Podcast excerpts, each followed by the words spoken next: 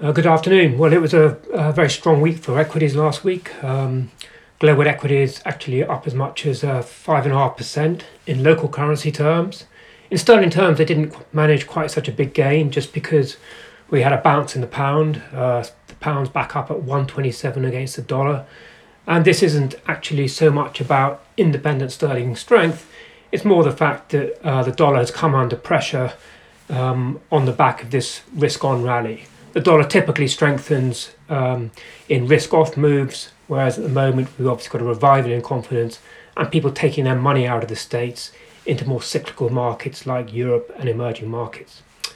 So, anyway, um, good week for equities, and really there were two big factors which drove equity markets higher this week and continued the rally we've had going now since March. The first was the US labour market data, where we saw a big surprise.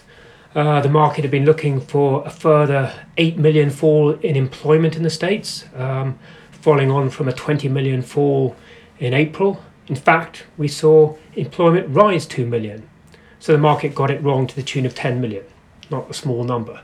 Um, and this undoubtedly is good news. Um, the unemployment rate fell on the back of this, so that's back down to 13%, um, rather than heading up to 20% as had been feared. But at the end of the day, even though unemployment is back down to 13%, you shouldn't forget that even in the global financial crisis, unemployment in the States didn't actually hit more than um, 10%. So we've got a long way to go yet, and this is still very early days. So that was the first factor why the markets uh, did quite so well last week. Um, the positive news from the States showing that that economy is now starting to recover and the second is what's going on in Europe. Um, I mean, up until sort of two or three weeks ago, very much Europe was lagging behind in terms of the amount of policy stimulus they put in place. But they've caught up a lot of this ground in the last week or two. And we saw more of this last week. And what happened last week was that the um, ECB, the European Central Banks Bank, uh, basically stepped up its quantitative easing program from 750 billion to 1350 billion, so an extra 600 billion of bond buying over the next year or so. And on top of that, we had Germany, which up until recently has been the economy most reluctant to put in place any fiscal stimulus. Well, actually, it came up with a sizable fiscal stimulus plan of around 4% of GDP. And all of this comes on top of um, the move by the EU Commission two or three weeks ago to put in place its own fiscal stimulus plan.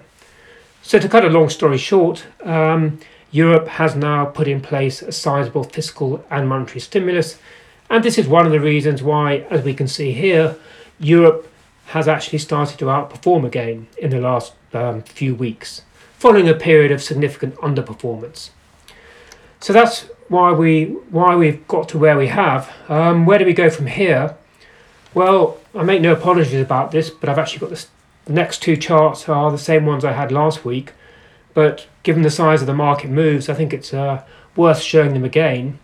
And essentially, we are now up 40% or so from the lows. Global equities are up 40% from their lows back in the middle of March. And this, to be frank, is unprecedented. It is the fastest ever recovery in equities. Um, the typical gain over three months is 20%, we're up 40%. And over a year, actually, the normal gain is only around 37%. So, certainly looking at this, more than ever, it looks like equities have come too far too fast. Um, one way of checking up on this to see whether this is sort of giving a sort of valid indication of where we are is to look at valuations. And again, you've seen this chart before, I had it last week, but it just looks a bit more extreme now. So essentially what we're looking at here is the price earnings ratio for global equities. We're looking at earnings in two years time rather than just one year, which is the norm. So we're looking through the big hit to earnings this year and focusing on the fact that very likely, if all goes to plan, um, earnings will bounce next year. But the point is, even if you look at 2021 earnings, global PE ratios are now back up to 17.5 which is actually the highest level for 16 years. So I think just looking at price earnings ratio, there's no other conclusion you can come to other than the fact that equities are looking expensive again. Um, you have got more support definitely from lower bond yields, but I think even taking into account this, it does suggest that we have come a long way um, rather too fast. And certainly, you know, we still have our doubts that you're going to see the V shaped recovery which the market is very much building in. Unemployment is now falling in the States, employment is growing, that's great, but I think the, cr- the crunch time will really be in the next few months when you get these government support programs coming to an end. And the big question then is whether this massive amount of unemployment, which is still massive compared to, you know, um, as I say, what you saw in the global financial crisis, whether these newly unemployed people can be re employed or not. So, there's still a lot of uncertainty out there. Short term, markets can go further. Um, quite a lot of people have, you know, missed out on this rally, so they may get sucked in just for fear of missing out. So, near term, it could go further, but certainly all the sort of latest evidence, despite the good employment numbers in the States, we think means that the market is ripe for a correction at some time over the coming months.